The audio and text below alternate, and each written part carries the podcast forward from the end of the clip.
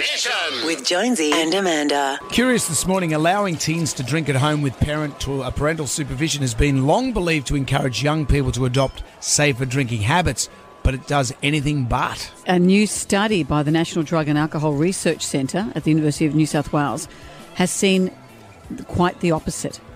That uh, this uh, encourages kids to drink. So rather than it being a harm reduction strategy, which many parents have been led or believed, they found that sipping was the most common form of alcohol consumption among children and adolescents. So you're getting them used to drinking. Mm-hmm. They're not going out and drinking. You think, well, it, we can do it in a more cultured way at home or whatever. This is their only drinking, and they're doing it with you at home. Is mm. that what you want? You know, it's interesting. I think we imagine that they we'd like our children to see um, responsible drinking. And we think that's what we're doing in front of our children. What they're seeing is probably slurring old people. How we present ourselves is not how we always are. Yeah. So they're watching us drink and they're seeing bad habits. They're watching parents binge drink.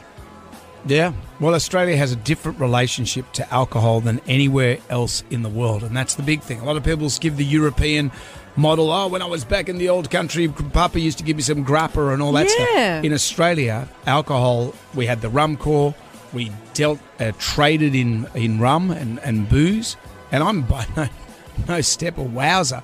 But when my eldest, who's almost uh, 27, I remember years ago when he was about 15, he said, Oh, can I drink?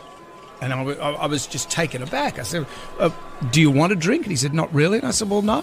The law is you're 18 when mm. you drink.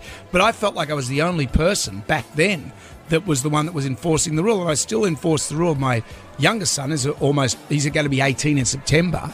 And I still don't say, oh, mate, go and have a drink. And those parents that say, I'd rather Johnny drink at home with all his mates mm. than go out in the park and do it. Here's the thing they're going to do it at your home and then they'll do it in the park. So you're the parent, you have to set the boundaries.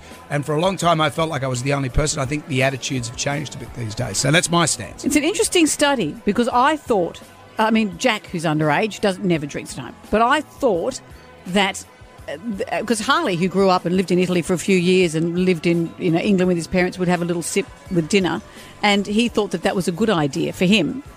But this study is saying that does not work. Mm. So interesting. All right, well, how, what are we going to call this? Underage teens drinking at home. Does it pass the pub test? Give us a call. I 100% believe that it's in our kids' genes because I never drank in front of my two oldest kids, but they both love getting on the piss all the time. No, it doesn't pass the pub test. I just think there's a certain line between uh, parents and children that shouldn't be crossed, you know? That's one of them.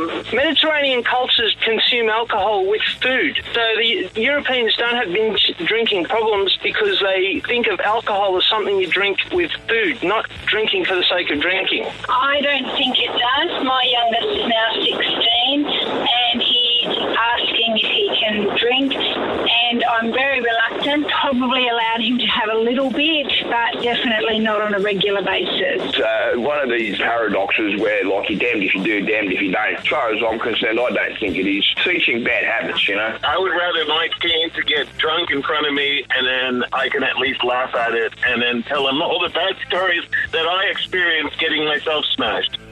Good on you, Dad. Wow. Jam Nation. With Jonesy and Amanda.